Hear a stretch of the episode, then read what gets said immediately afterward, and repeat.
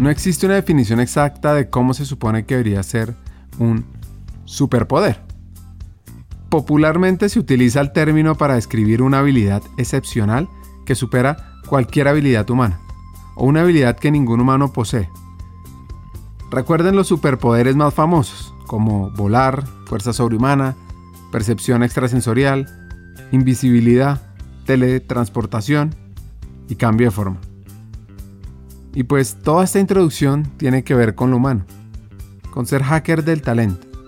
Nuestra invitada de hoy nos cuenta encontrar ese poder que tienen ustedes, que eso viene del conocimiento y del autoconocimiento y se reafirma con la conciencia de sí mismos, es encontrar ese poder que tienen. Ustedes tienen un rol estratégico, una responsabilidad inmensa, manejan los seres humanos, que es el activo más importante de las empresas. Es muy importante que tengan claro su centro, que tengan claro su poder, que tengan claro ese valor diferencial que ustedes tienen para agregar al mundo, que tengan clara esas capacidades únicas y especiales y esas fortalezas sobre las que se van a parar para desde ahí trabajar en, en, aquellas oportunidades de cambio que tengan ustedes y dar ejemplo y setear el tono y ser el ejemplo que ustedes, como decía Gandhi, el ejemplo de lo que quieren ver en el mundo, que ustedes se lo puedan transmitir a los otros por ese rol tan importante. Como cualquier buena historia, esta arranca con una pequeña epifanía, algo que nos pasó en Banza, después de haber trabajado con más de 200 compañías en América, haber formado cerca de 300.000 personas, encontramos un reto, un reto que va más allá de cómo aumentar la formación corporativa blended o virtual, que es lo que hacemos nosotros. Y nos preguntamos, más bien, cómo aumentar la humanización de las compañías de forma sistémica y acelerada. Pues buscando respuestas encontramos unos actores clave, aquellos que pueden ser la bisagra del cambio, las personas de talento humano. Sin embargo, para lograr resolver esa pregunta, necesitamos que estos actores tengan, si no más, al menos el mismo impacto, influencia y acción que los líderes de mercadeo, operaciones o finanzas. ¿Cómo lograrlo? Y aquí viene lo interesante de todo esto. Ya existen líderes que han cruzado esas barreras. Hay expertos que nos pueden guiar. Y eso queremos ofrecerles a ustedes, los llamados hackers del talento. Bienvenidos.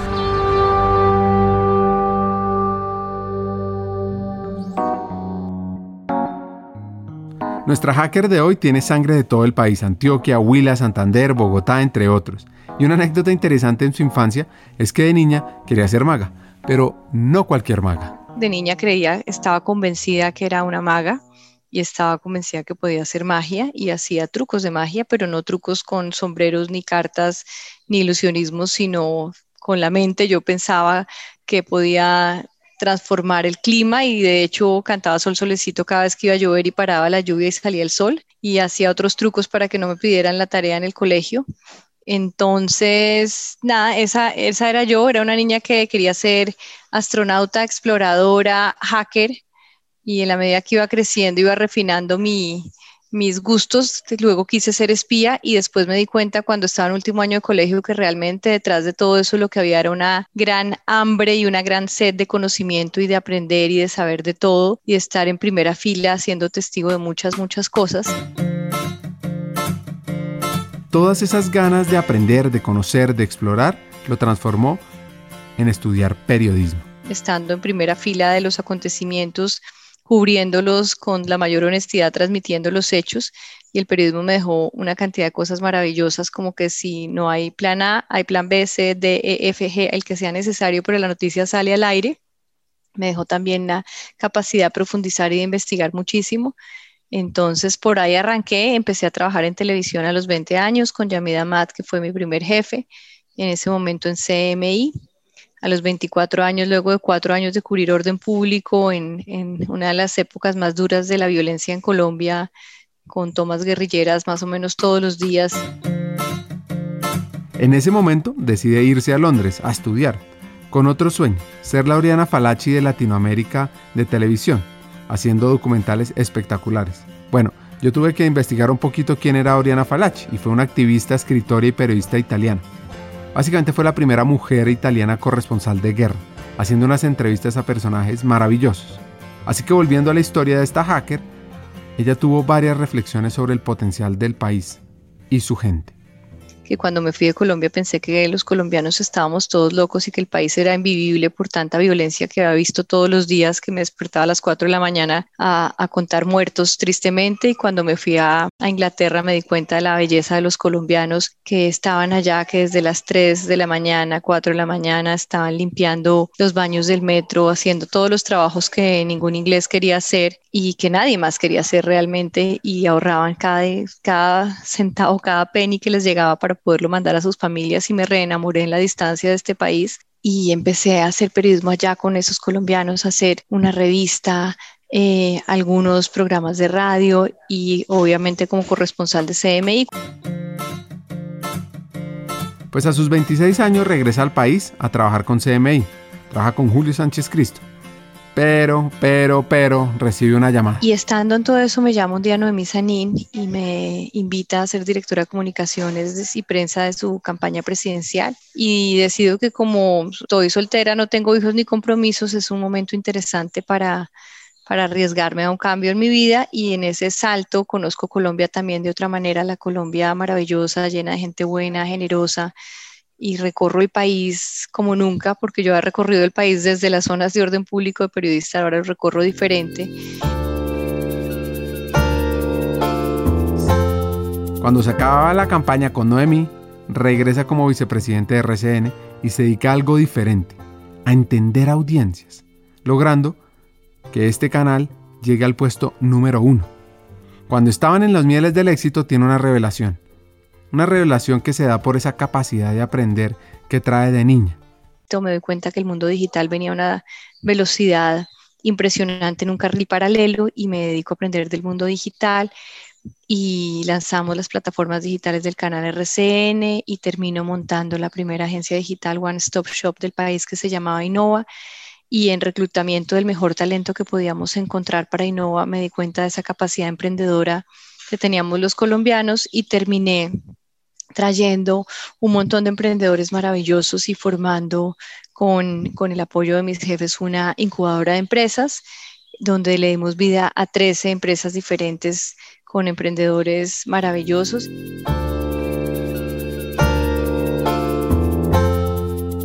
Y ahora Carolina nos cuenta un poco de, esa experiencia y de su visión sobre el emprendimiento. El ser humano es el que determina su propio éxito, el que construye su propia historia y entre mayor pasión, determinación, convicción y unión con ese sueño, mayores posibilidades de, de éxito. Nuevamente recibe otra llamada. Esta vez no es para temas del sector público, sino de una empresa que fundaron unos señores llamados Larry Page y Sergey Brin. Y de ahí me llama Google que quería alguien que tuviera una mezcla rara como la tenía yo de saber de televisión, de saber de audiencias, pero al mismo tiempo de saber de digital, de saber de nuevas plataformas tecnológicas, pero con espíritu emprendedor. Y voy a hacer su, su cabeza en Colombia. Hacemos un, un, trabajo también con un equipo que, uh, que quiero muchísimo y admiro muchísimo, un trabajo extraordinario y crecimiento doble dígito. En todo esto, y antes de ir a Google, es clave entender por los retos que pasa un hacker. Y Carolina tenía varios temas que resolver. Me llama Adriana Aroreña, que Adriana es colombiana, Adriana es la cabeza de Espilatam, o sea, Spanish Speaking Latinoamérica.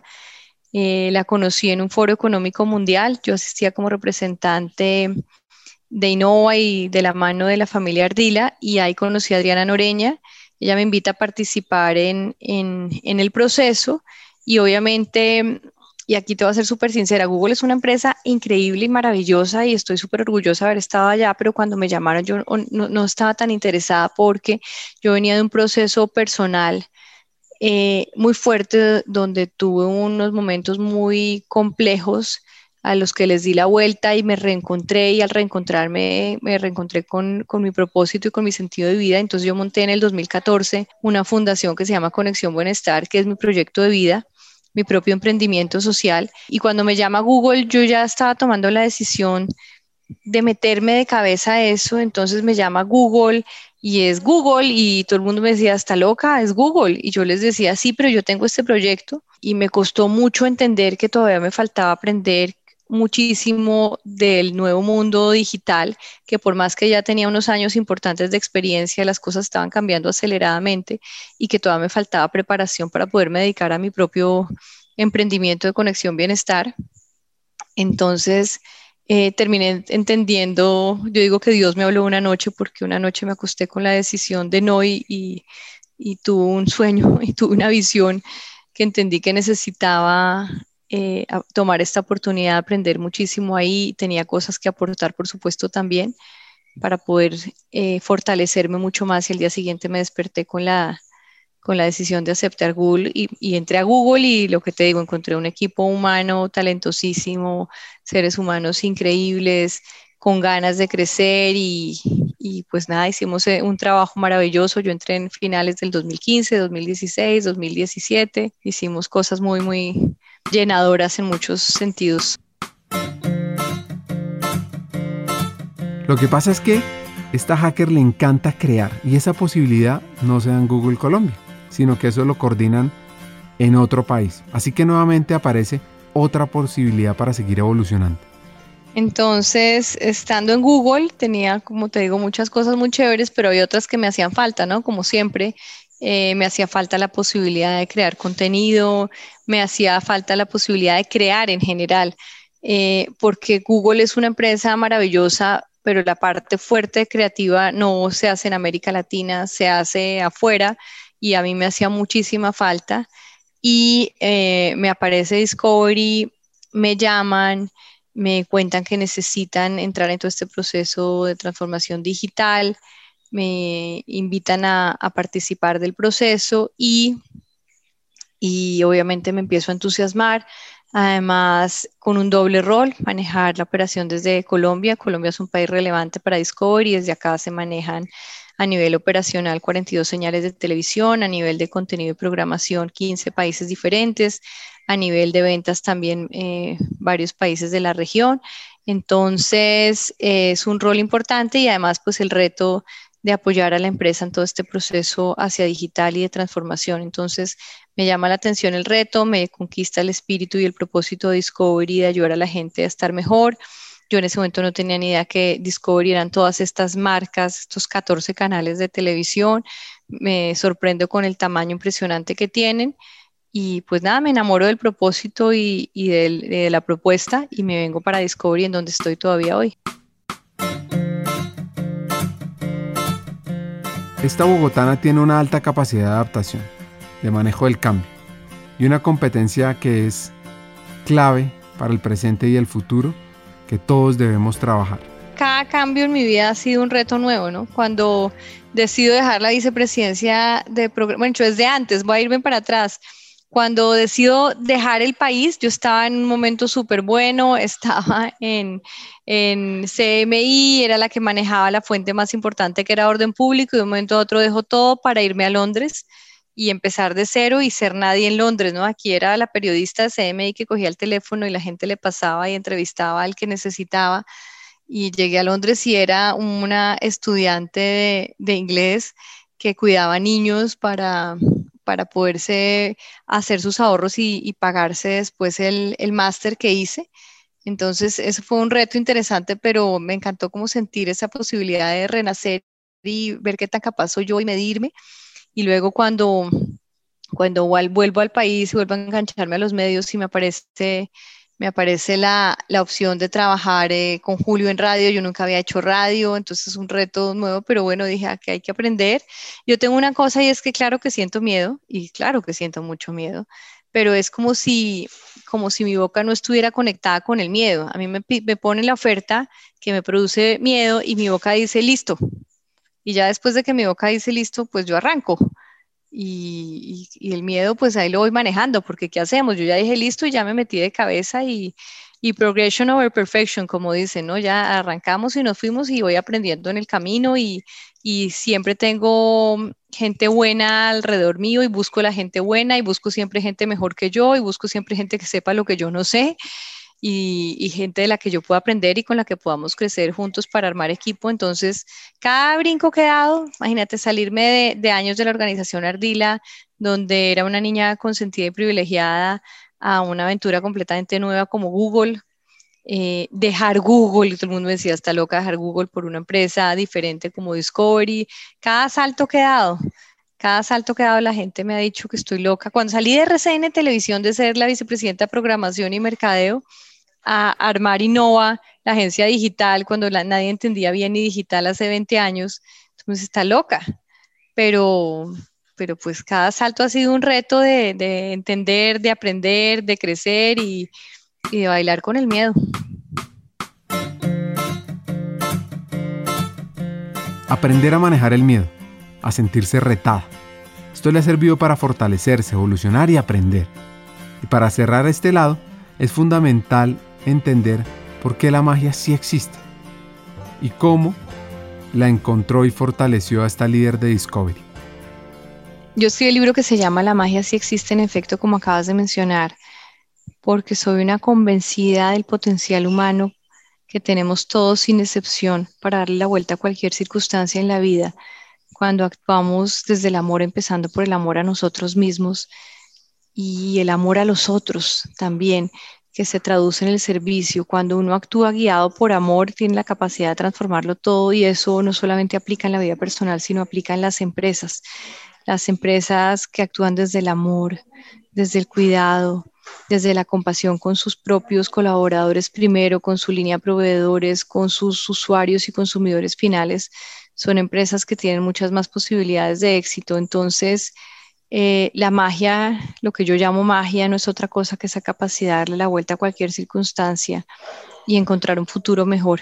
Entonces se aplica 100% a, a las empresas. Eh, en mi caso, a raíz de un golpe muy fuerte donde se me desbarató mi vida una tras otra, no se me moría mi papá mientras yo me estaba divorciando, mientras estaba llena de deudas, mientras me desconecté del trabajo y no me hacía sentido, mientras se me desbarataron todas las fichas de mis rompecabezas, que toqué fondo y encontré a la verdadera Carolina, esa niña que tenía dormida, que creía en la magia. Y cuando la encontré y, y sentí otra vez plenitud y me sentí feliz por haberla encontrado y me sentí llena por haber vuelto a ser quien era yo de verdad y, y dejar de interpretar el personaje que creía que tenía que interpretar. Cuando ocurrió esa crisis y salgo fortalecida porque me reencuentro conmigo misma, porque me conecto con quien soy de verdad y miro afuera y estaba pues en efecto todo desbaratado, pero como ya había encontrado la magia, decidí empezar a actuar diferente, a hacer conciencia de mis pensamientos, a hacer conciencia de mis emociones y lo que éstas me dicen, a hacer conciencia de mis palabras y entender cuáles son las que me construían y cuáles las que me destruían. Y este es un proceso de nunca acabar pero lo he hecho tanto que he logrado reconstruir mi vida, estoy, eh, logré un final, digamos, bastante positivo en mi matrimonio, tengo una excelente relación con el papá de mi hija, estoy hoy casada con el amor de mi vida, veo a mi chiquitina sana, feliz, creciendo, eh, me reconecté con, con el propósito de, mis trabajos, en lo emocional y en lo económico también estoy en el mejor momento de mi vida. Entonces, creo profundamente en la magia y por eso escribí el libro compartiendo todo lo que he aprendido, cómo se hace la magia, cómo nos conectamos con nosotros mismos, cómo tumbamos las creencias y los límites que solo nosotros tenemos adentro de nosotros porque nos creímos o cosas que oímos y que nos dijeron o porque tomamos conclusiones y formamos un filtro a través del cual vemos la realidad no como es, sino como ese filtro dice que sea y, y escribir la magia sí existe para, para, contar ese proceso por el que pasé, los aprendizajes, todo lo que estudié, cito fuentes como buena periodista, doy soporte científico como buena periodista y, y tengo ese libro ahí que otra vez se aplica en lo personal y se aplica en lo profesional y se aplica para las empresas. La magia sí existe. Cada historia en este podcast tiene dos componentes. La primera es entender el proceso de crecimiento y evolución del hacker.